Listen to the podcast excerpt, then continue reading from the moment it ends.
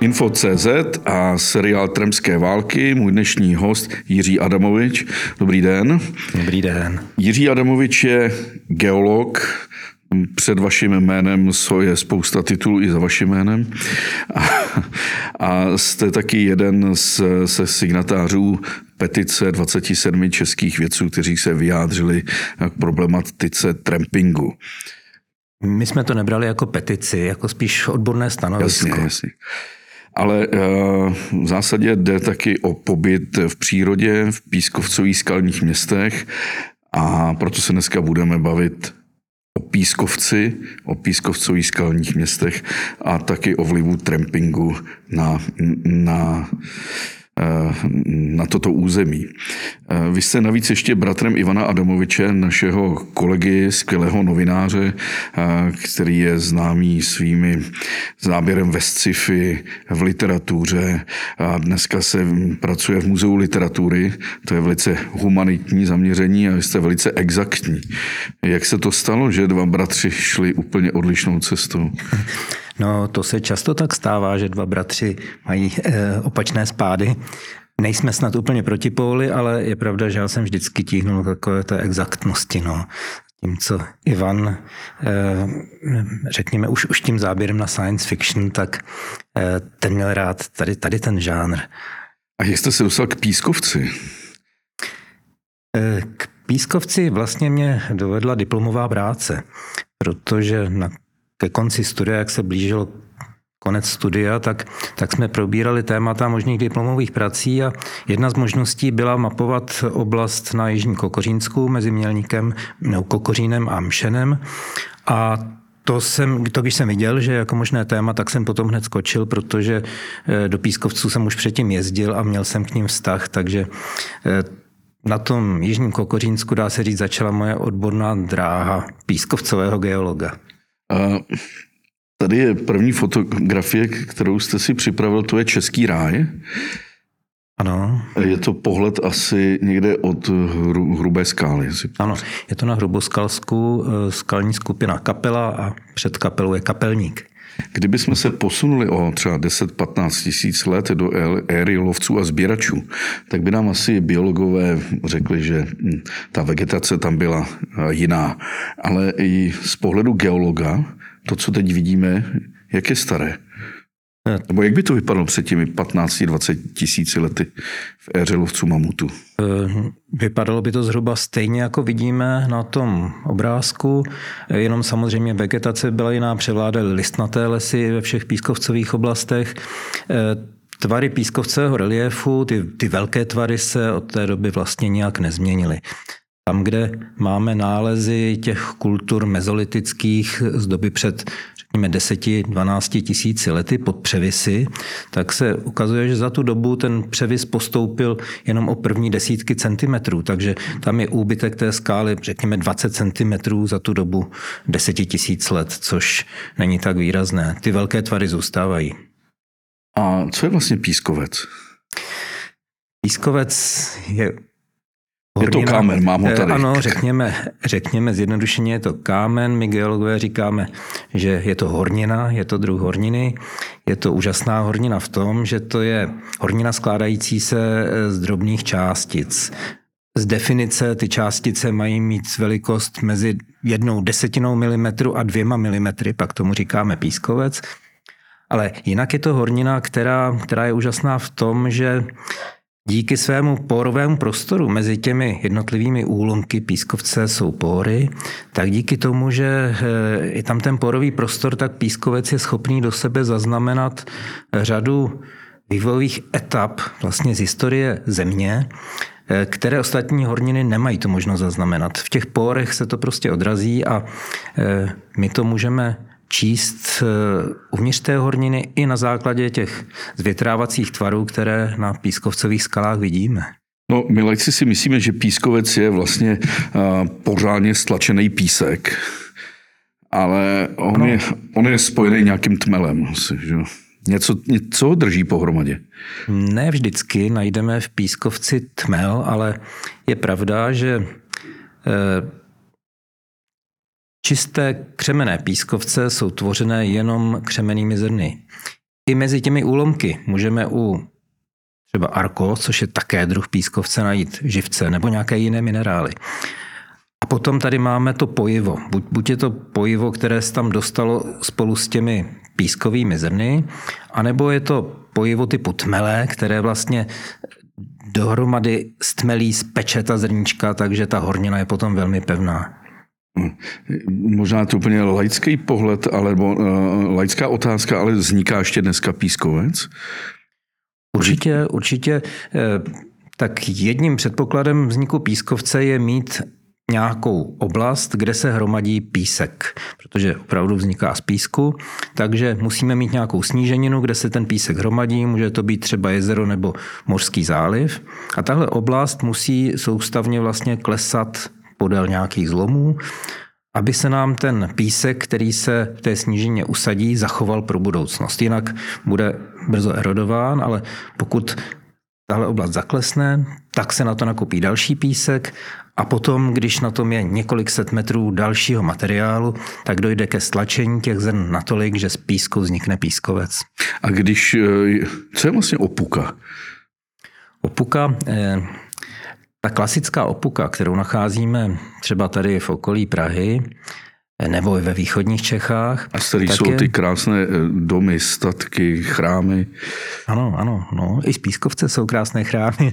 Jsou to všechno usazené horniny, ale ty opuky vznikaly eh, dál od pobřeží. Blízko pobřeží se usadila ta hrubá písková zrna a trochu dál se usadil vápnitý kal, jíl a jenom trošku toho písečku a z toho vznikly ty opuky. Takže takový jemný prach, bych si to přirovnal. Ano, ano, jemný vápnitý prach a jíl a s tlačením vznikla opuka. Klasická opuka obsahuje ještě spongie mořských hub, čili vlastně říkáme, že to je spongilit, ta klasická opuka. No, takže opuka a pískovec jsou vlastně sourozenci, bych řekl. Ano, ano, dá se říct. Bratr se sestrou. Dobře. A to mě překvapilo, že ta vrstva pískovcových, eh, teda ty pískovcové vrstvy, že mají mocnost až několik set metrů.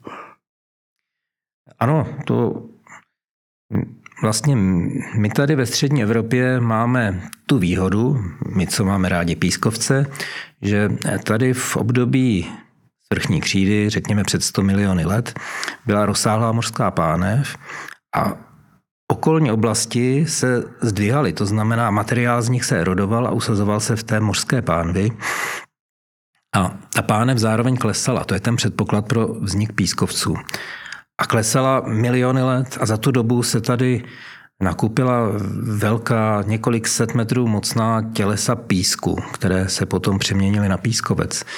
Takže eh, třeba v té oblasti Kokořínska, Českého ráje, to jsou tělesa trochu jinak postavená, ale mocnosti těch pískových, no, pískovcových dnes těles mají 200-250 eh, metrů. To je docela běžné a z toho vznikly vlastně ty krásné pískovcové krajiny a skalní města. A když se bavíme o tom, bylo to období svrchní křídy před 80 8 miliony let. No. A je na území České republiky taky někde křída, ta klasická křída? Sací křída. Ehm, ne, ne to, to není. To bychom museli, tady vlastně díky tomu, že část té středoevropské pevniny neustále stoupala, tak tady byl přísun toho úlomkovitého materiálu a, a vlastně taková ta hlubokomořská sedimentace, při které vzniká ta psací křída, tak k ní docházelo až dál na sever. To, co známe z Rujány, ty slavné ano. křídové útesy, Jasmund a okolí. Ano, po obodu dnešního Balckého moře nebo e, severní Francie, jižní Anglie, útesy doverské, tak, tak to, u nás to, je, není, to je také křída, psací křída, nebo z toho období křídy, ale u nás to nemáme. Hmm. A teď samozřejmě není pískovec jako pískovec. E, my, co se trochu zajímáme o e, umění třeba baroka, tak vidíme, že některé sochy z pískovce jsou více erodované, více poničené než ty druhé. To znamená, že některý pískovec je tvrdší a lépe odolává porušení a některý ne. No, Ano, samozřejmě. Už samozřejmě primárně byla snaha ty eh, sochy tvořit z pískovce, který je k tomu vhodný. To znamená, ideální sochařský pískovec je ten, který nemá žádnou vápnitou složku, tudíž vápnitá složka vždy rychleji zvětrává, zvlášť v dnešní době máme kyselé deště, takže pokud tam byla nějaká vápnitá složka v pískovci použitém na eh, tvorbu eh, sochařských děl, tak eh, ta sochařská díla mají menší šanci teda odolávat. Takže jemnozený pískovec je ideální, protože do něj se dobře sochá a bez vápnité složky ty krásné sochy, které máme třeba na Karlově mostě, jsou některé staré 300, 200, 150 let. A většina z nich už je v lapidáriu, například, eh, myslím, Gorlice, jak se jmenuje, eh, to lapidárium na Vyšehradě, mm. kde je spousta originálů z Karlova mostu. Mm. A kdyby tam nebyly odvezeny a byly by, nebyly by nahrazeny kopiemi, jak by mohly vypadat za dalších třeba 100-200 let? Byl by vůbec patrný tvar ještě té sochy, nebo už ne? 100-200 eh, let ještě není tak dlouhá doba. To po dvoustech letech eh, jsou, je, je řada výtvorů sochařských přímo eh, v prostředí jako přírodním, že? které jsou staré 200 let a kdyby nedocházelo třeba k nějakému vandalství, lidé do, takových Eh, výtvorů rádi potom merí třeba svoje podpisy a podobně, eh, tak by ty sochy vypadaly téměř jako v době, kdy byly vytvořené. Eh, na pískovcích dochází vlastně ke zvětrávání a vzniku takových drobných zvětrávacích tvarů. Ta, ta rychlost je různá, ale v zásadě můžeme říct, že takové ty drobné důlky, boštiny, k tomu se možná ještě dostaneme, takže vznikají v horizontu stovek let. Hmm. Pokud se zvolí ale vhodný sochařský pískovec, tak ta socha po několika z těch letech by měla vypadat, by, by mělo být poznat teda minimálně, co na té soše je znázorněno. A slavná sfinga v, v Gize v, u Káhyry ta je taky z Pískovce. To je z Vápence. To je z Vápence. Hmm. jo, jasně. Když se podíváme na tady tu fotografii, tak vidíme nějaký relief eh, podmořský, svrchní křída. A potom to začne praskat, když už to není součástí moře. Před 100 tisíci lety to teda vypadalo, jako vidíme na snímku, a dnes teda takhle. Jak to pak může vypadat dál? No, e, samozřejmě všechna ta skalní města mají nějaký svůj e, životní cyklus, řekněme. E, od těch počátků, kdy vlastně máme nějakou vyzdviženou pískovcovou plošinu, která je rozbrázděná nejdřív jenom puklinami, potom podél těch puklin vznikají hřbety, věže, skalní stěny. Po tak, přes takový jako zralý stav, co vidíme třeba na tom hroboskalsku, až po stav, kdy všechny tyto věže a to krásné útvary e, jsou podemleté vodní erozí, e, zvětrají a zůstane na jejich místě jenom skupina balvanů, které se i, i, i ty se časem rozpadnou a máme další plošinu jenom o těch 100 metrů třeba níž položenou. Mm-hmm a připravenou možná pro další vývoj, vznik dalšího skalního města v Pískovcích, které leží někde v podloží. Takže vlastně města vznikají a zanikají, stejně jako lidská, ano. tak i skalní. Tohle eh, je fotografie od...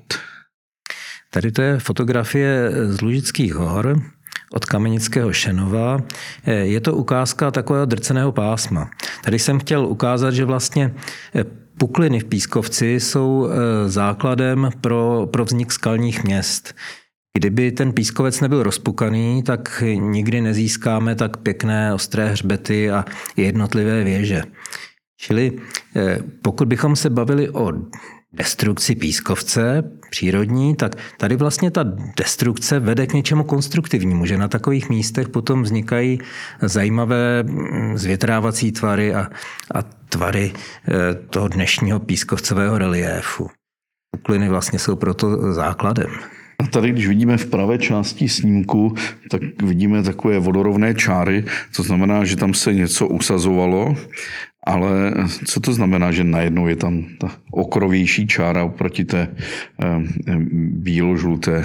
Ty eh, rezavé zvlněné laminy, řekněme čáry tedy laicky, které jsou v té pravé části snímku, tak ty víceméně kopírují vrstevní plochy.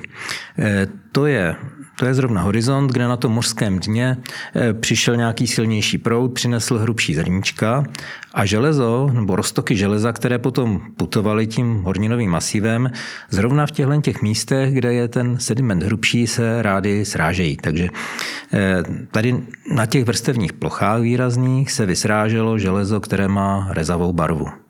No a když si takhle vezmu celou tuhle fotografii, jak dlouho tohle se mohlo usazovat? Tak možná tenhle výchoz má na výšku tak 10 metrů. Ehm, záleží na mnoha faktorech, ale tak orientačně eh, stovky tisíc let. Není to, není to hned samozřejmě usazené. Pokud nemluvíme o podmořských skluzech, pokud by došlo ke skluzu, ten materiál toho skluzu může mít také mocnost několika metrů nebo i třeba 20 metrů a dojde k tomu naraz, ale taková běžná sedimentace probíhala poměrně pomalu. To je velmi detektivní práce. Je to, je to, je to, ano, je to úžasné vlastně. Člověk neustále objevuje historii, ale velmi vzdálenou historii a snaží se o větší a větší detail. Jednou jsme s kolegou komandou dělali eh, reportáž o Oskeruši. To je takové něco jako jeřáb, má takové ty malvice, dělá se z toho velice výrazná pálenka. A naštívili jsme dotyčného znalce, jehož jméno jsem teď zapomněl, v, v Tvarožné lhotě na Jižní Moravě. A v muzeu Oskeruše nebyl, ale byl tam jeho syn. A ptáme se ho, kam jezdí na dovolenou a on říká, no tam, kam tatínek jezdí za Oskeruší. Hmm. Naposledy jsme byli na Sardíny. A říkám, tak jsi užil moře, co? Ne, Oskeruše nežijí, eh, nerostou u, u moře, ale v horách, na těch, na těch eh, vyšších místech. A hezky vyprávěl, jak jeho dětství je vlastně deformovaný cestami za Oskeruší.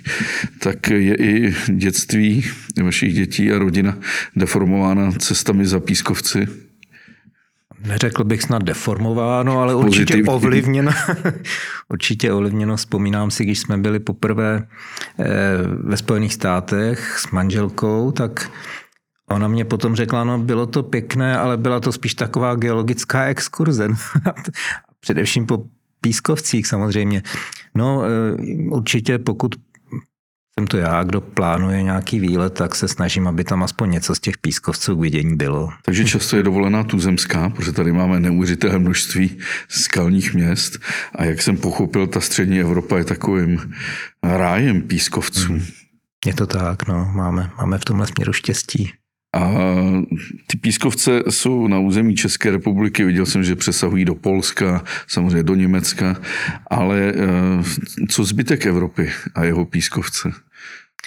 No tak ta česká křídová páne vlastně sahá od Míšně Drážďan v Sasku eh, až do toho Polska, jak jste říkal. Eh, potom tady máme skalní města, která se týkají spíš karpatské soustavy a přesahují z našeho území na Slovensko. I, i tam najdeme pískovce zase trochu jiné, anebo do toho Polska. No a v západní Evropě je také řada zajímavých pískovcových oblastí. Eh, do nich se můžeme podívat i na některých z těch následujících eh, fotek. Eh, například my máme České Švýcarsko, ale v Lucembursku mají Malé Švýcarsko, Petit Suisse zase to Švýcarsko znamená, že relief je velmi pestrý, dynamický a, a je to pískovcová oblast. To jsou nádherné e, jurské pískovce v tom Lucembursku. E, další skalní města jsou třeba ve Falckém lese v Německu. E, ve Španělsku i ve Francii je, je řada území, kde jsou skalní města na pískovcích, ale já bych skoro řekl, že v té Evropě nikde nemají takovou pestrost jako, jako na území České republiky. Takže tady je to všechno skoncentrovaný, eh, jak jednou řekl Johan Wolfgang Goethe o Karlových Varech, velkoměsto ve Skořápce, tak tady tedy velkoměsta Pískovcová v malém, v malém kapesním podání. Jako. Ty naše města, které známe, Prachovské skály, Adršpašské skály, Kokořínsko, Tiské stěny, celé ty Lapské pískovce, čím oni se, jak se oni liší věkem? Který z nich je třeba nejstarší? Tak nejstarší Vlastně, no, tak řada těch skalních měst eh, zasahuje svým profilem vlastně od těch nejstarších křídových souvrství až po nejmladší, ale pokud bychom brali z těch menších skalních měst, kde je to jenom jedno z těch stáří, tak eh, Toulovcovy maštale u Litomyšle, tak ty jsou vyvinuté v tom spodním pískovcovém tělese a je to takové malé, velmi sympatické eh, skalní město, se dá říct, nebo skalní oblast. Potom, pokud budeme postupovat po těch vrstvách eh, směrem nahoru, eh, tak máme to Kokořínsko. Eh, já nebudu říkat názvy těch souvrství, protože to by asi nikomu nic neřeklo, ale přes to Kokořínsko a Lužické hory se dostaneme do Českého ráje, kde to usazování písku probíhalo ještě v pozdější době a ta města, třeba to Hruboskalské skalní město, nebo Prachovské skály, eh, tak to jsou jedny z nejmladších vlastně pískovců u nás. Vidíte, eh, laicky a snad i logicky jsem právě myslel, že ty toulovcové maštale budou nejstarší, že celá ta krajina taková plochá a když chcete stoupit do těch skalních měst, tak musíte jít jakoby dolů. Zatímco, když jsme někde na Kokořínsku, Český ráj, tak vlastně koukáme nahoru na ty, na ty skalní věže a jo, oni vystupují jakoby nad ten, nad ten relief. Záleží na tom, odkud přicházíte. Pokud si vezmete klasické dílo Karla Hinka Máchy Cikáni. Já přicházím tam... ze západních Čech. Dobře, ale... Jasně. Eh, to Kokořínsko vlastně, pokud se k němu dostáváte od jihu, tak eh, většinou přistupujete po vrcholu plošiny. To Kokořínsko vlastně je destruovaná strukturní plošina, jak říkáme, eh, a vyjdete po jejím povrchu a najednou se před vámi, jak už to popisuje ten Karel Hinek Mácha, otevře ten systém roklí a vy v úžasu hledíte dolů pod sebe vlastně na to skalní město. Eh, jinde to může být tak, že samozřejmě přistupujete podle nějakého toku a ty skály se tyčí nad vámi. Třeba Adrošpach. Určitě no. Ale právě ty toulovci maštale, to je prostě plošina a pak člověk jde dolů že? a mezi nimi se pohybuje. Tady mm. na té fotografii máme co? Je to, je to další ukázka porušení pískovce puklinami. Vlevo máme typickou tahovou puklinu. Ty tahové pukliny, to, že se od sebe oddálily dva bloky, poznáme podle takových těch obloukovitých tvarů a pérových struktur. Tomu, tomu vlastně, co vidíme v levé části toho snímku, to jsou pérové struktury typické pro tahové pukliny. V pravé části snímku to jsou smykové pukliny.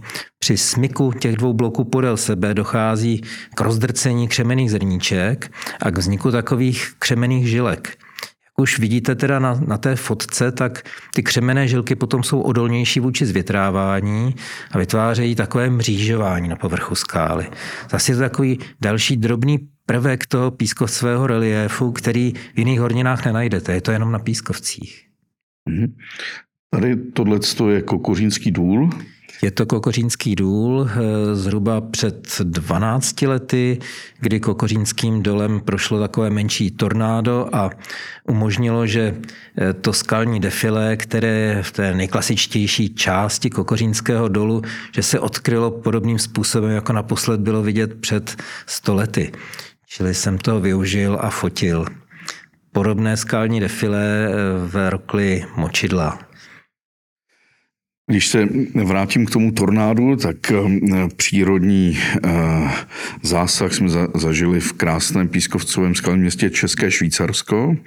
Eh, celá česká společnost plakala, co se tam děje, až na několik výjimek.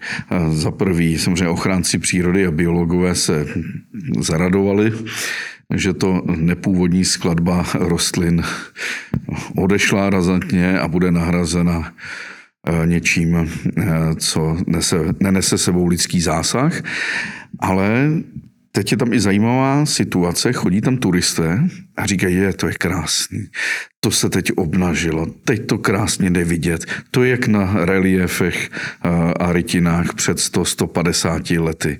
A já jsem přesvědčený o tom, že až to tam zase zaroste, tak budou útočit na zprávu Národního parku, že to tam nechávají zarůst a že ty krásné výhledy zase zaniknou. Tady jde vidět ten, ten trochu uh, farizejský lidský pohled na, na události. Ale pro vás jako geologa to muselo být je, je to nadšení. Ano, je to nadšení, je to, je to nádhera vlastně vidět ty skály takhle obnažené. Je to i příležitost, eh, že si takhle člověk, který mapuje ty pískovci, zjednoduší práci, protože najednou z jednoho místa vidíte celé to defile a nemusíte ty skály jednotlivě obíhat. Ono všechny tyhle procesy, ať už jsou to eh, vychřice, tornáda nebo, nebo požáry, tak ono v tom vývoji krajiny se tomu říká eh, disturbance, takové eh, jemné disturbance v tom vývoji, kdy ta krajina na základě klimatu většinou a klimatických třeba nějakých trendů někam směřuje tyhle disturbance jsou vlastně pro vývoj krajiny velmi pozitivní v tom, že zvyšují diverzitu jak těch rostlin, tak následně toho i, i živočištva. Eh, čili eh, neberme to, tyhle přírodní katastrofy, neštěstí jako něco, čím je ta krajina postižená. Naopak je to pro ní šance zvýšit si tu místní diverzitu. Prostě najednou se tam uchytí některé druhy, které eh, v tom přirozeném vývoji bez těch disturbancí by se tam nikdy neobjevily. A to je vlastně dobře. No jasně, tak bylo spousta lidí, když se tehdy hasilo České Švýcarsko, tak zažil jsem několik svých známých, říkali, proč to hasí, proč to nenechají, nenechají být. Hmm. Samozřejmě ty důvody, proč se to hasilo, jsou jasné. Jo. Ale, ale cítil jsem takový, takovou jako radost z toho, že se to rozšiřuje dál a dál a No, musím říct, že je to velice krásný dneska. Zajďte si do Českého Švýcarska, vy tam asi jezdíte. A zvláště teď na jaře, když opravdu ta krajina zelená, vrací se, tam ta, ta síla té přírody je neuvěřitelná. No. A rostliny a zvířata, ty, my jsme si řekli, že to zvětrávání pískovcových měst, to je voda, mráz, oheň, vítr, ale co, co fauna a flora, jak to se podílí na modelaci těch tvarů? Do určité míry samozřejmě se eh, fauna podílí na, eh, na vzniku toho pískovcového mikroreliéfu. Tam, kde ten pískovec, většinou je to případ takových jemnějších prachovitých pískovců, kde není dostatečně pevný, tak vytváří vhodný substrát eh, pro doupat a hmyzu například. Eh, včely hedvábnice si tam vytvářejí svá hnízda, Potom přijdete ke skále a zjistíte, že je celá proděravělá takovými drobnými dírkami a pokud to odloupnete, ono to je velmi snadno, tak vidíte, že za tou dírkou je celá chodbička, která jde někam do hloubky několika centimetrů té skály. Čili tady je vlastně i taková jakoby symbioza mezi, mezi tou živou přírodou a tou skálou. Ta živá příroda ji do určité míry využívá.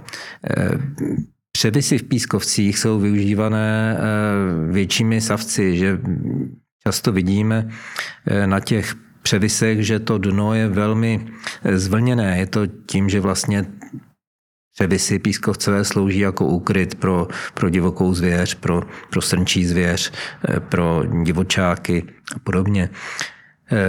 Co se týče rostlinstva, tak to rostlinstvo spíš tedy také působí eh, destruktivně na ty skály.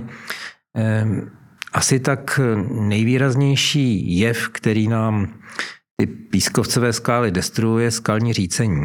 A tam velmi často jedním z těch hlavních činitelů jsou kořeny stromů. Mm-hmm. Stromy, zvlášť borovice, jsou schopné uchytit se na každé drobné škvíře na těch skalách a zapouštějí do nich kořeny. Jenomže jak ten strom roste, tak kořeny sahají hlouběji a hlouběji a zvětšují se a e, je snaha vlastně tu puklinu dále rozšiřovat, štěpit ten pískovec a pokud je proto příhodná situace, tak odpadne celý velký skalní blok jenom činností těch kořenů. Vlastně je to takový klínový efekt, se tomu dá říct, z těch kořenů. Tak z tohohle hlediska třeba pokud chceme opravdu nějaké skalní defile zachovat v současném stavu, je to nad zastavěnou oblastí, typický příklad Hřensko, kde jsou všude hotely, penziony, a nad těmi hotely jsou 40 metrů vysoké skalní stěny. Tak tam je potřeba vlastně tu eh, stromovou vegetaci poněkud eliminovat, protože tady ten efekt těch kořenů tam hraje velkou roli z hlediska nebezpečí potom pro, mm-hmm. pro ty stavby, které se nacházejí pod nimi. A pak je tady člověk a jeho vliv. Všichni známe reliefy vytesané do, do skal pískovcových. Samozřejmě známe ty slavné nápisy Byl jsem tu, Rika a Karel, Velká láska. Ta epigrafika je samozřejmě mnohonásobně starší, mnoho set let zpátky když se podíváte, no skalní, skalní obydlí, skalní různé sklepy a skrýše a pak taky úvozové cesty, které vedou přes skalní města. Někdy ty úvozy jsou hluboký třeba 3-4 metry. Jak dlouho mohly vznikat, než to tam ta kola povozů a kopita soumaru vymodelovala? Pár set let určitě, že? Eh, ano, pár set let, někde jenom třeba desítky let, ale některé ty cesty fungovaly několik set let. A často se to dá i vlastně datovat, jak dlouho ta cesta fungovala, protože tu cestu bylo potřeba pravidelně e, zarovnávat. Vždycky e, do té vozovky se ta kola vozů zahloubila a když už po době kolejí a když už ty koleje byly příliš hluboké, bylo potřeba tu cestu seseknout tu vozovku a případně i rozšířit stěny.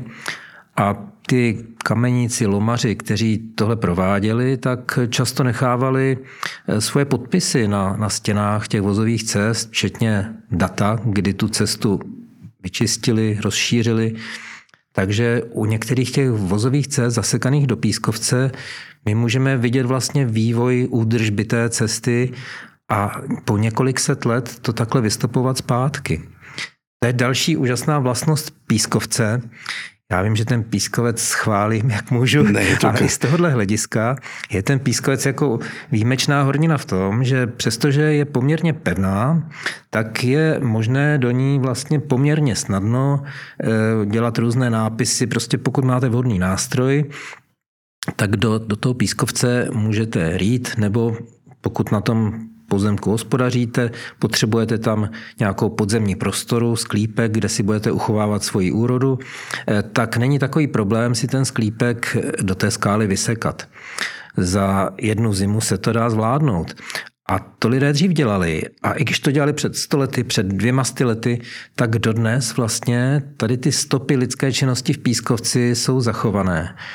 A my vlastně díky tomu poznáváme, jak se v těch pískovcových oblastech dřív žilo.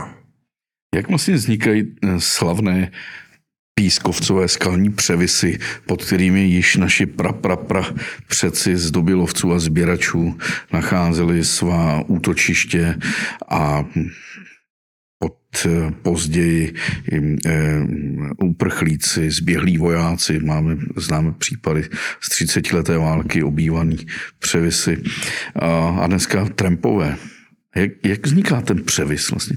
Ještě řekněte mi, co je na téhle fotografii? To je... Eh, tady to je fotka z oblasti Fontainebleau u Paříže a je to pískovec, který je tmelený křemitým tmelem.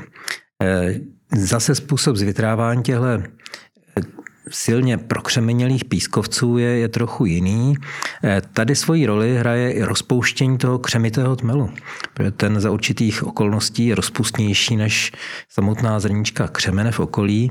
A tady se díváme vlastně na takovou oblast, která původně oblast toho pískovce, to je ta dutina, eh, kde ten pískovec byl původně prokřemenilý a ten křemitý tmel se rozpustil a dneska je místo toho takováhle dutina. No a je to, ano, i, i tady to je obrázek vlastně rozpouštění křemitého tmelu v Pískovci. To už jsme z Francie zpátky u nás v Lužických horách na, na hradě Milstein, eh, kde pod tím hradem jsou jeskyně, které jsou eh, v tom pískovci, ale nejsou to jeskyně puklinové, třeba jak by se dalo čekat. A jsou to jeskyně, které bychom čekali třeba i v Českém krasu někde ve Vápencové oblasti. A vznikly, podobně jako v těch vápencích, rozpouštěním křemitého tmelu. Čili ty tvary jsou pak velmi podobné vápencovým jeskyním. Ale i, i vápnitý tmel v pískovcích se vyskytuje, jako na téhle fotografii eh, z toho lucemburského malého Švýcarska. Takové ty bochníkovité útvary, které vidíme ve střední části snímku, tak to jsou enklávy tmelené vápnitým tmelem.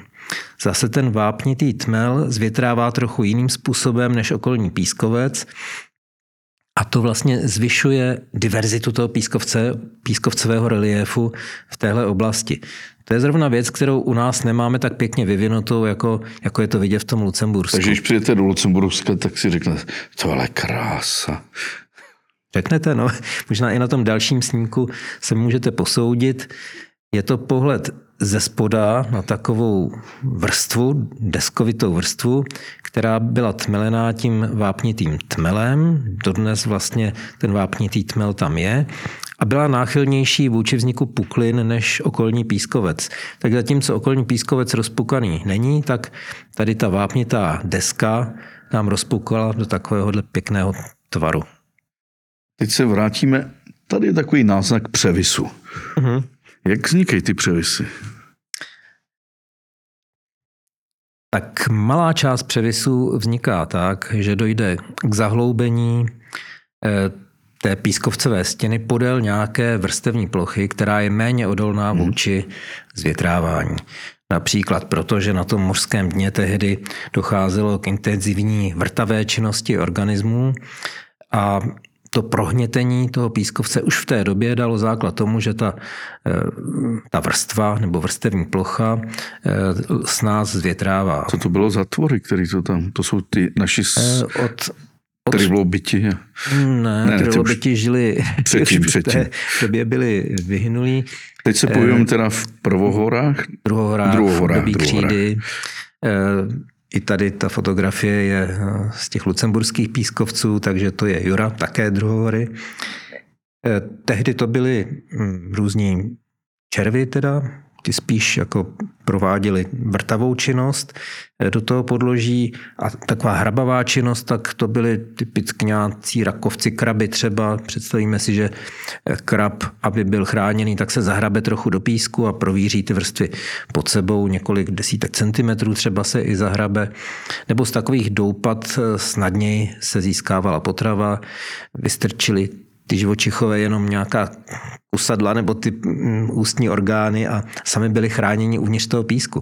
Takže tímhle způsobem eh, dochází k províření sedimentu na mořském dně, případně i na dně jezera a Takováhle vrstva potom snadněji zvětrává, když se přemění v pískovec, eh, tak mluvíme o vrstevních spárách vlastně a ta spára se zahloubí eh, dál do toho skalního masivu a může vzniknout převis nebo dutina.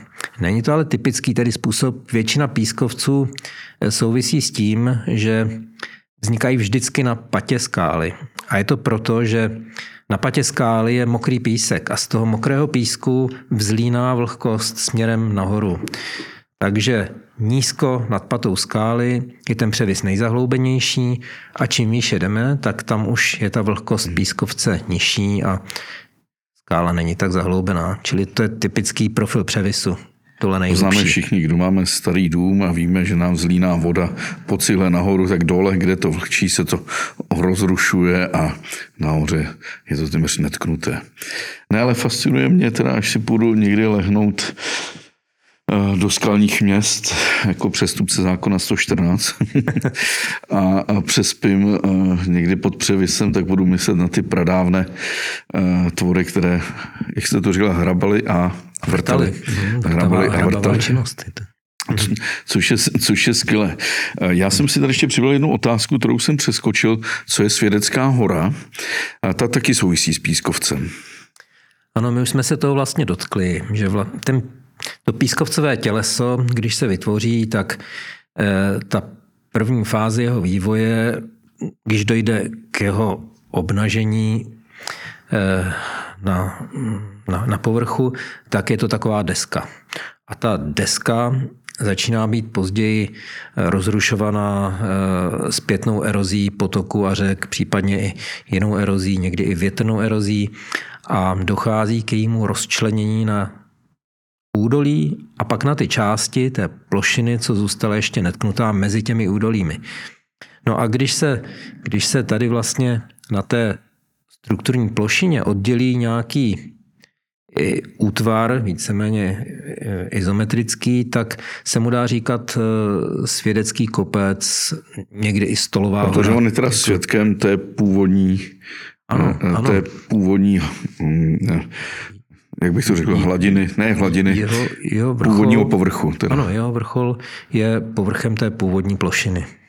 My jsme se bavili o těch e, pískovcových skalách a městech, které jsou hlavně v těch severo, severních Čechách, středních Čechách, částečně východních Čechách.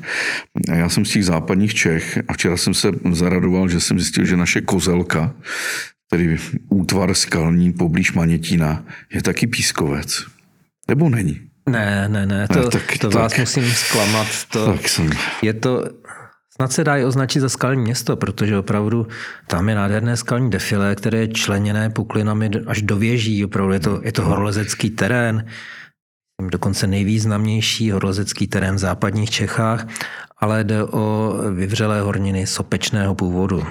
Proč mi to teda někdo říkal, že to je vyvřelá hornina a mezi tím výchozí pískovce, nebo Teď se možná smějete, ale mm, nemá to s pískovcem nic společného. Mm, nemá, nemá. Eh, snad jedině, že ty výlevy láv, tam myslím v tomhle případě jde o trachyandezit, čili výlevy tady těch eh, láv této horniny jsou oddělené tufovými polohami a tuf to už je vlastně napůl usazená hornina. Vznikla mhm, vlastně mhm. usazením těch sopečných produktů, které napadaly ze vzduchu v podobě popela, eh, tak tak možná takhle, takhle vznikla. Tuf, takže Jasně. ano, mohou tam být vrstvy těch tufů. Ale pořád ještě není pískovec. Naše skalní města jsou taková kapesní skalní města, ale v té Americe eh, Grand Canyon to není pískovec? Nebo arizonské skalní věže? Takový ty slavný červený skály na pozadí ano, cigarety vždycky. Marlboro. Eh, na té kolorádské plošině všechny ty výrazné skalní útvary, kaniony a podobně vždycky jsou minimálně z části tvořené pískovcem, protože eh, tam to prostředí bylo, bylo vhodné pro vznik pískovců. Eh, nejznámější asi je eh, navažský pískovec, Navajo Sandstone. Ten má mocnost až 700 metrů a někdy v celé té mocnosti vznikne jedno velké skalní město, jako je tomu třeba v tom Utahu nebo v Arizoně. Tady máme fotografii Pravčické skály, a dneska už bychom ji viděli trochu jinak. Myslím, že je více otevřená, taky díky požáru. A jak vlastně vznikne ta, ta brána? Asi to není jediná, jediný útvar v českosaském Švýcarsku. Něco podobného znám z Sokolí Bastaje v Saském Švýcarsku. Jak, proč zrovna tady vzniklo to krásné skalní okno? Zase na skalní brány se dá že jsme evropská mocnost jako Česká republika, protože těch skalních brán, převážně v Pískovcích, tady máme spoustu. Jsou různých typů. Pravčická brána je takový ten typ, řekněme, výklenkové skalní brány, kdy nejdřív vznikne skalní zeď, která je omezená puklinami a potom dochází z boku té skalní zdi eh, k vytváření výklenku. Pokud se ty výklenky setkají z jedné strany a z druhé strany, tak vznikne vlastně perforace, vznikne proděravění té zdi a pokud se ta drobná, nejdřív je to skalní okno, pokud se to skalní okno zvětšuje a zvětšuje, tak vznikne skalní brána tady toho typu. Já jsem si musel udělat poznámku, že jsme opravdu uh, skalní velmoc skalních brán, což je úplně skvělý a musím si to dát do seznamu, v čem je Česko výjimečné, často i v minoritních sportech, například nohejbal, kolová a tak dále. A teď samozřejmě ve, ve skalních branách. Kolová a pískovce určitě. To způsobuje ještě větší hrdost na to. Tak tohle bude Německo, bude to ten hornofalský les. Ano, to je falský les. skalní hřib zvaný Teufelstisch, jako ďáblův stůl, blízko městečka Dán. Jak tohle vznikne? Dole máme teda, oboje je pískovec asi, mm. že jo? Mhm. Obojí je pískovec, přičemž ten pískovec, který tvoří klobouk toho skalního hřibu, je odolnější vůči zvětrávání než eh, pískovec, který tvoří nohu skalního hřibu. Tady ten skalní útvar vypadá zdánlivě velmi labilně, až si člověk říká, jak vůbec tohle mohlo vzniknout, jak to drží pohromadě, proč ten klobouk už dávno Nespat. se nezřítil dolů. Eh, ono se nedávno ukázalo, že existence takovýchhle bizarních eh, skalních hřibů není ani tolik náhodou, že eh, spíš jde o to, že ta skalní věž má uvnitř sebe rozložené napětí a to, co není přímo pod zátěží, v tomhle případě, co není zatížené tím kloboukem toho skalního hřibu, tak to velmi snadno zvětrává a opadává. Čili takové ty části té věže, které nebyly zatížené tím vrchlíkem, tak ty už opadaly a zůstala ta středová část, která je nejzatíženější a tudíž také mm, nejpevnější. nejvíc vydrží, je nejpevnější. Hmm. To je něco jako kokořínské pokličky? Eh, ano, ano, ale tam těch faktorů je víc u kokořínských pokliček. Každopádně společné to má to, že na kokořínských pokličkách tvoří ten klobouk také odolnější tmelená vrstva pískovce. Tady na fotografii jsem si všiml geologického kladívka. Mm-hmm. Proč je geologické kladívko tak drahé ve srovnání s, s jinými kladívky? To je pár tisíc korun. No, geologické kladívko by mělo vydržet roky a desetiletí, čili asi je nějakým zvláštním způsobem tvrzené. Každopádně já mám teprve druhé geologické kladívko za celý svůj život a o to první jsem přišel, takže jsem ho ztratil. Eh, skutečně to tak funguje, že to kladívko vydrží hodně. Vy nedostáváte k Vánocům k narozeninám geologické kladívko. Musel jsem si ho koupit. Tohle máme odkáď, tady jdou vidět ty usazeniny krásně, ty jednotlivé vrstvy. Jsme zase ve Falckém lese. Je to takový příklad pískovců, které jsou velmi detailně vrstevnaté, takže dochází k zvětrávání po těch vrstevních plochách a e, jsou, jsou pěkně horizontálně členěné tomu jsou tam pukliny, které vlastně tvoří i to vertikální členění a je to taková ideální kombinace pro vznik složitých tvarů, jako je tady ten skalní sloup. To je prostě to, kdy si geolog řekne, ale to je nádhera. No, asi nejen geolog. to ne, je to úžasný. Tady? Skalní mísy Skalní mísy jsou i v českých pískovcích, nicméně tohle je obrázek zase z oblasti Fontainebleau u Paříže, kde pískovce jsou prosycené křemitým tmelem a ty skalní mísy tam vznikají rozpouštěním toho křemitého tmelu přednostně. Takže někdy eh, tvoří i takové dost, dost bizarní tvary. Eh, v tomhle musím říct, že tam koncentrace těch skalních míst ve Francii na tomhle místě je, je větší než kdekoliv u nás, i když u nás máme také krásné ukázky skalních míst. Tohle jsou slavné voštiny. Ano. To je termín, terminus technicus a zároveň jeden z hlavních argumentů onoho, to, co jsme tady pracovně nazvali tremské války, že trampové ničí voštiny. Like neví, co je voština. Já jsem včelař, tam se používá termín voštiny. No, z, toho, z toho ten název vznikl, vlastně se přenesl do té pískovcové geomorfologie. Eh, jsou to důlky na povrchu skal, které tvoří takové plástve. Eh, čili eh, celá ta plástev se dá nazvat voštinou, někdy se říká o těch jednotlivých důlcích, že jsou to jednotlivé voštiny. Ty voštiny, jako ostatně všechny tvary toho drobného skalního reliefu na pískovcích, vznikají procesem solného zvětrávání, což je zase proces, který nemá žádná jiná hornina. Je to způsobené tím porovým prostorem v pískovci, který je zaplněný vodou. Vodou, která naprší na horní povrch skal, putuje tou skálou, během té své cesty skalním masivem se nabohatí různými látkami a potom, když se ta voda dostane blízko, do blízkosti skalního povrchu, eh, tak dochází k odpařování vody. Ale ty rozpuštěné látky, které v té vodě jsou, se neodpaří a krystalizují v podobě solí buď přímo na skalním povrchu, anebo mělce pod povrchem. A když krystalizuje sůl, tak eh, to má velkou sílu. Ta tvorba krystalů prostě dokáže, dokáže rozlomit eh, jednotlivá křemená zrníčka a to je, to je hlavní princip, jak vznikají i ty voštiny. Nebo třeba nějaké eh, svislé stěnové škrapy. Prostě všechny tvary na těch svislých stěnách tohoto typu, jako důlků, vznikají solným zvětráváním, jako hlavním procesem. Tady ta trojice fotografií vlastně ukazuje různé typy voštin. Vlevo jsme ve Falckém lese, kde se ty voštiny řadí podél vrstevních ploch a přecházejí do arkád, což je takový příbuzný tvar těm voštinám.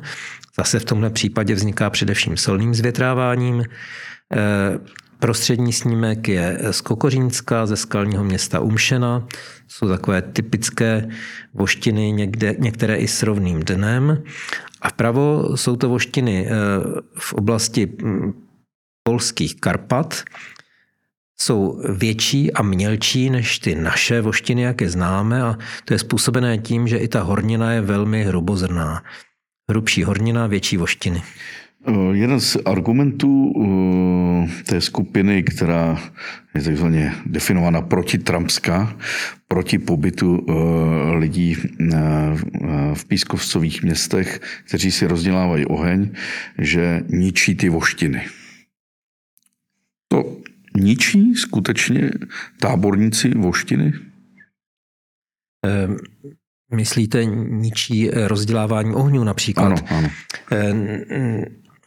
Ne, Mám převis, oheň. jsem tramp, eh, přijdu tam s, s přáteli, rozděláme si oheň, asi ho nikdo neudělá, nerozdělá úplně u stěny, ono by to tam moc jako nehořilo, takže s, m, eh, lehce pod převisem stoupá dým a stoupá teplo. No, pojď, pojďme, pojďme si říct, že ano, oheň, velmi silný oheň může ničit eh, povrch pískovce. Eh, když se podíváme například teď na požářiště v okolí Hřenska pod Pravčickou bránou, tak najdeme, že ty skály, které prošly tím největším zásahem toho požáru, tak skutečně se z nich odlouply eh, desky několik centimetrů až 10 centimetrů mocné a opadaly. To je tepelný účinek ohně na pískovcovou skálu, ke kterému ale dochází jenom v případech, že teplota toho ohně nebo teplota obecně, které je ten pískovec vystaven, eh, přesáhne kolem 500 stupňů, 500 stupňů a více a nějakou dobu eh, se udržuje při téhle teplotě. Eh, ty procesy, ke kterým dochází, je třeba změna jílových minerálů jednoho na druhý, se mhm. kterými souvisí objemové změny. Eh, změna struktury křemene, eh, přeměna minerálu železa eh, z těch, které obsahují vodu, na ty, které neobsahují vodu. Ale to první, k čemu dochází, je vlastně přeměna těch minerálů železa a tam máme teploty kolem 500 stupňů. Všechny ostatní změny jsou až při vyšších teplotách. A upřímně řečeno, neumím si představit, že by oheň rozdělaný e, trempy nebo kýmkoliv eh, ve vzdálenosti jednoho, dvou metrů od pískovcové skály byl schopný vytvořit takový žár, aby, abychom dostali efekty, které můžeme pozorovat v případě těch přírodních požárů. E, a nikdy jsem nic takového neviděl. Samozřejmě pokud projdeme, já znám nejlíp tu oblast Kokořínska, takže pokud projdeme Kokořínsko, kde jsou e, Tremská tábořiště pod převisy, e, tak je možné, že na některých místech to ohniště zakládali lidé, kteří příliš e, neznali ten správný postup. Založili ho na místě, které může tu skálu nějakým způsobem poškodit ale i tak je potřeba, aby někdo na takovém nesmyslném místě přímo u skalní stěny udělal opravdu velmi silný oheň a dlouho ho udržoval, aby došlo tady k tomu opadu.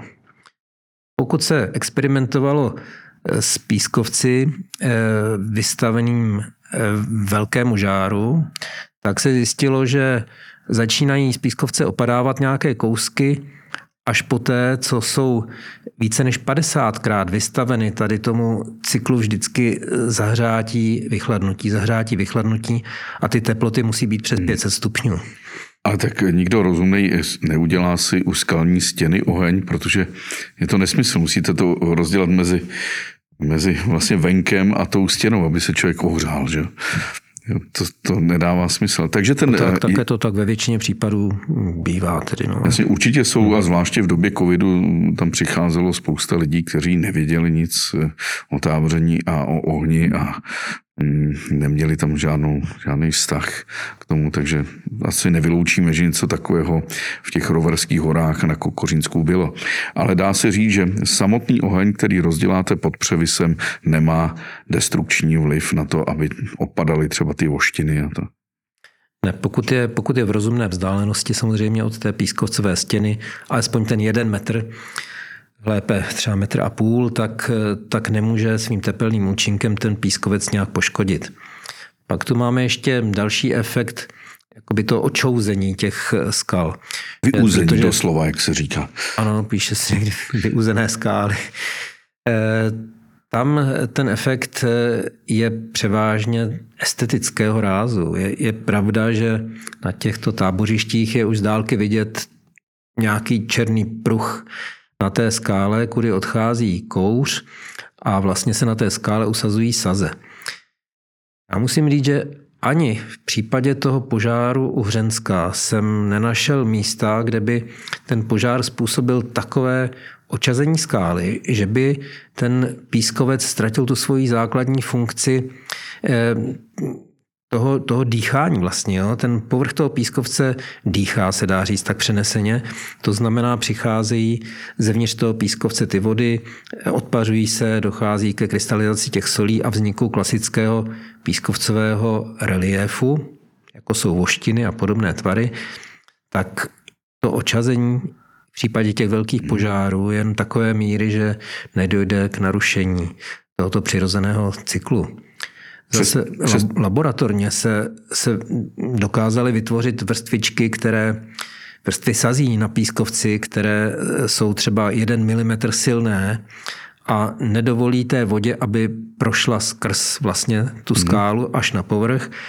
A pak může dojít k tomu, že ty soli krystalizují e, až za touhlentou vrstvičkou sazí a ta vrstvička sazí potom opadne. Ale to, to je známo tedy z experimentálních prací jen. Takže řekněme, že máme někde tábořiště pod převisem, založené někdy v 60. letech, oheň je na jednom místě, chodí se tam jednou za týden, nebo třeba 20krát, 30krát do roka a ta skála je očazená. Takže to skutečně nemá ten vliv na to, že by to potom opadal ten pískovec, jak vidíme Nijak to no. neurychlí ten přirozený proces. Ten pískovec opadává buď zrníčko po zrníčku, nebo třeba i po kouskách, ale tak, jak by opadával i v případě, že by ta skála očouzená nebyla. A teď, když máme převis, ještě se na tuhle fotografii. Tohle je z... To je, to je ukázka eh, lidských zásahů do pískovce. Je to vlastně taková umělá jeskyně, by se dalo říct. Místo, kde se těžil u velenic, u zákup v severních Čechách, kde se těžil písek pro sklářské účely a pro leštění zrcadel. Eh, vytvořily se tam takovéhle komory na ploše asi 20 x 20 metrů, čili eh, to je vlastně taková eh, lidská imitace jeskyně v Pískovcích. Mm-hmm. Po těch Zatím je to asi 200 let, co došlo k vytvoření téhle jeskyně hrabětem Kinským a můžeme postupně sledovat, jak eh, ta příroda si, si bere vlastně tu jeskyni k sobě, začínají tam převažovat přírodní procesy a začínají se i na těchto těch umělých površích vytvářet už drobné voštiny. Tady máme krásný pohled na uh, poustevnu a skalní hrad Sloup. No. Eh, je to vypreparovaná skála. Je to, je to takový skalní suk, je to snad by se dalo říct i, ta, i ten svědecký kopec. Mm-hmm. Je to relikt nějaké té plošiny, která tady existovala a postupně byly erodovány pískovce kolem a zůstal takovýhle eh, skalní suk, který se dal využít pravděpodobně už ve středověku jako místo pro hrad, opevněné místo a později eh, tou skupinou poustevníků, která si tady zřídila poustevnu. Pane Adamoviči, vy jste byl jste jeden z těch 27 eh, vědců, kteří jste podepsali, jak jsme říkali, to stanovisko, ten motiv proč 27 významných českých vědců napříč obory, to znamená etnolog, biolog, mm, geolog, archeolog, co vás tomu přimělo? No je potřeba říct, že tím, tím bezprostředním motivem byla e, série pořadů v české televizi, například ty, ta dvojce pořadů Nedej se, i některá vystoupení některých aktivistů na internetu, eh, třeba v Ekolistu nebo i, i v jiných médiích, eh, kde eh, vlastně docházelo k tvrzením, že táboření pod převisy škodí přírodě a to v mnoha ohledech. My, jak se takhle známe, ty Řekněme, ta komunita, která se pohybuje kolem pískovců, se navzájem zná. Je řada konferencí, které se týkají pískovců eh, ze všech hledisek, od geologie přes botaniku až po využití pískovců člověkem například. Eh, tak eh, jsme se sešli a řekli jsme si, to vlastně vůbec není pravda. A pokud nějaký detail z toho, co se tam tvrdí, je trochu pravda, tak je to přehnané až do absurdosti. Teda. Určitě jsme si řekli, že je potřeba uvést ty věci na pravou míru. Případně ještě v tom stanovisku i, i říci, kde jsou vlastně ty mantinely, co už by opravdu těm pískovcům škodilo a co z toho běžného používání, tak jak ho vidíme v dnešní době, těm pískovcům neškodí, nebo naopak to ještě zvyšuje tu diverzitu vlastně v té krajině, tudíž to pro tu krajinu může být i prospěšné.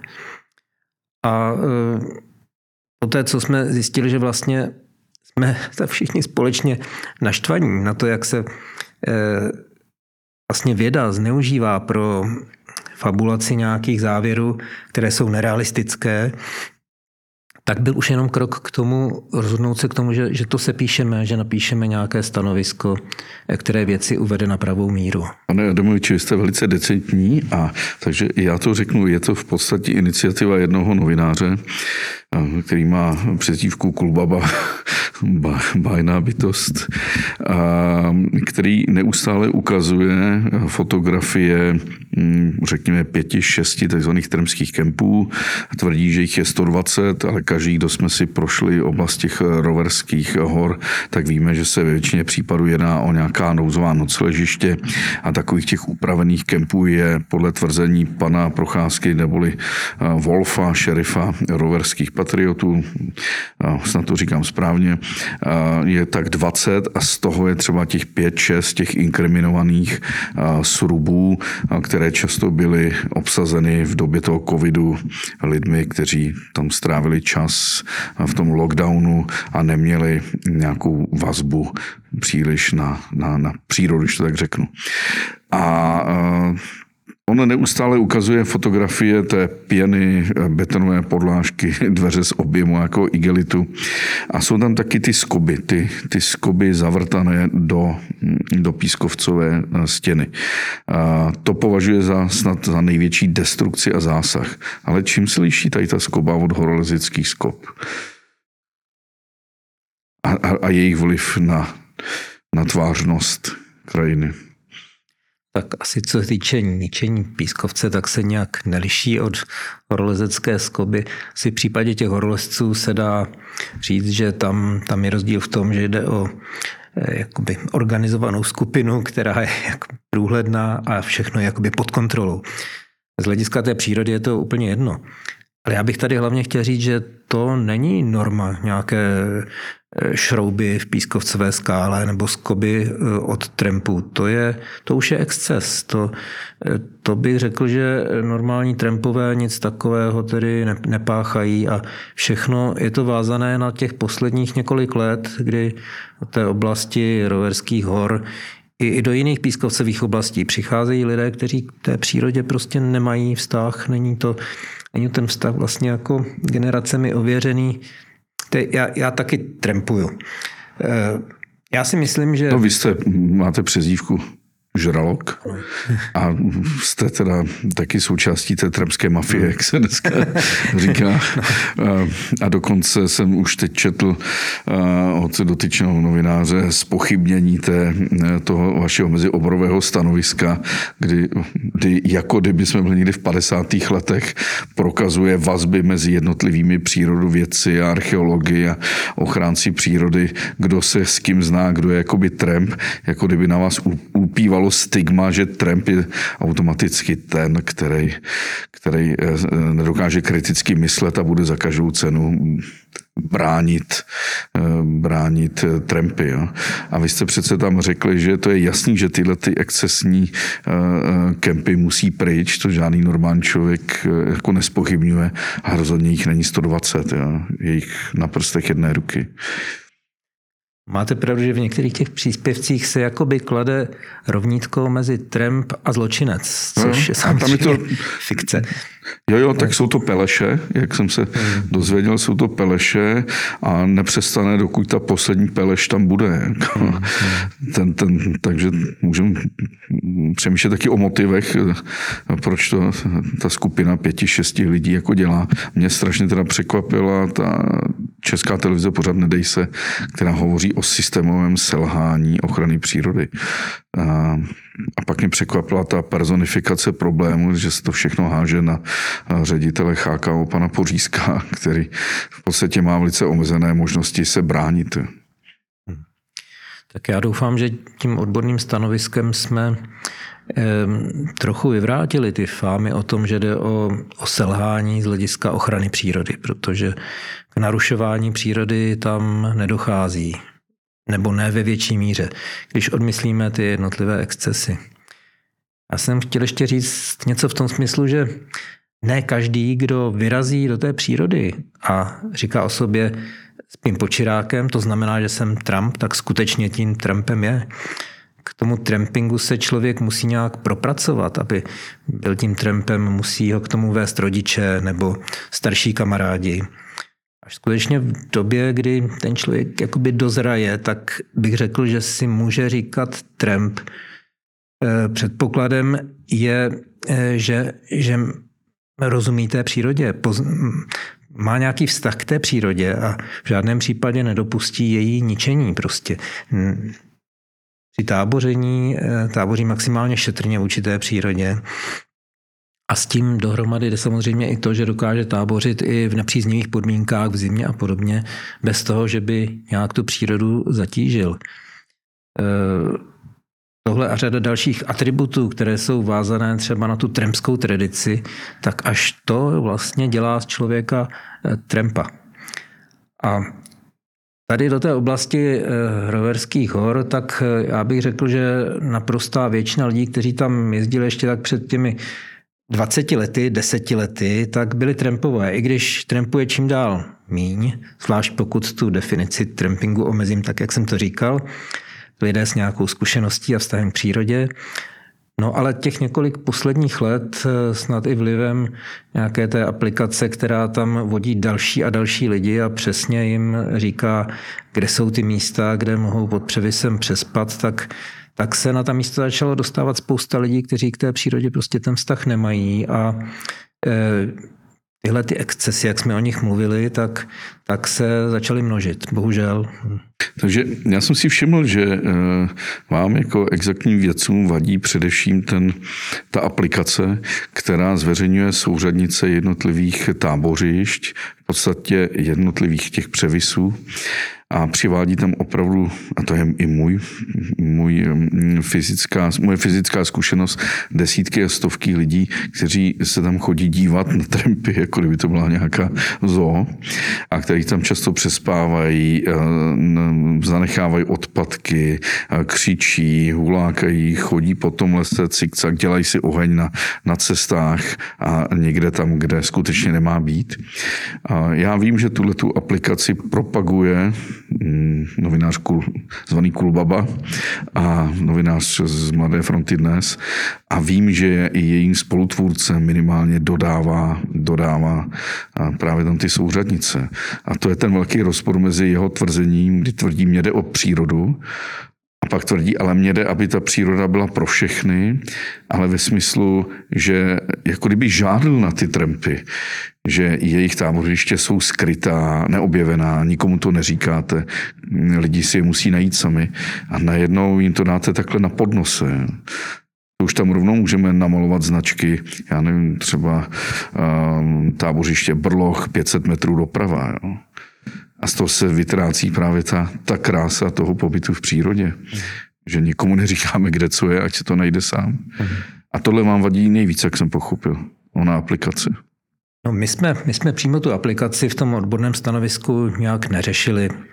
Ehm, my ani neškatulkujeme lidi eh, třeba podle oblečení nebo podle motivu, proč do té přírody přicházejí. Jenom říkáme, eh, Tohle všechno ještě není ničení přírody. To neškodí skalám a neškodí to živé přírodě a tohle už by jí škodilo. Eh, snažíme se vlastně i klást tu hranici, na, nějak, nějakým způsobem to popisujeme.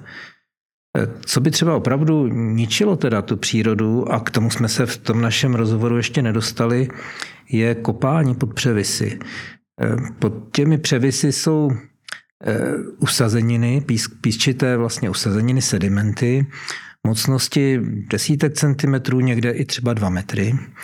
A to je velmi cený záznam toho, co se tady v posledních desítkách tisíc let, minimálně tedy desítky tisíc let dělo v těch pískovcových krajinách.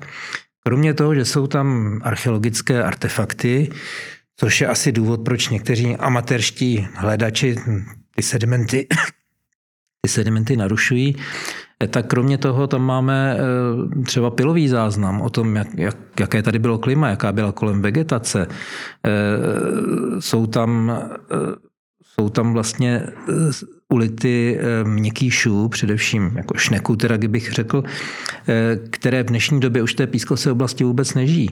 Je tam řada věcí, které jsou velmi cenou informací a tahle informace by zmizet neměla. Ale jak jsme se tam shodli, a v tom týmu jsou i archeologové, tak eh, tramping spíš tato místa konzervuje tím, že tam ohniště, jsou tam nějaké lavičky, Jednak to vezme možnost třeba těm divočákům, aby si tam udělali svoje rejdiště a ten, ten sediment nějakým způsobem narušili. Jezevci, že jo, další zvířata vlastně eh, tím pádem ten sediment nenarušují, eh, ale také to trochu brání i těm amatérským hledačům, kteří mají tendenci všechno rozvrtat s cílem najít eh, nějaké archeologicky cené předměty, aby, aby prováděli svoji činnost. Takže z tohohle hlediska jsme konstatovali, že i v tomhle vlastně ta tramská tábořiště pomáhají chránit ten záznam archeologický. A navíc masový turismus škodí. To vidíme v Adrošpašských skalách, když jsou v Polsku prázdniny třeba. To je přece neměřitelná ano, tam... zátěž oproti pár eh, desítkám tremských komunit, který si jednou za čas jedou od skály užít život z skály to je extrém opravdu, se týče turistické zátěže. Hmm. Pane Adamoviči, děkuji vám mnohokrát. Krásné povídání o pískovci a o, o trampingu. Naschledanou. Děkuji za pozvání. Naschledanou.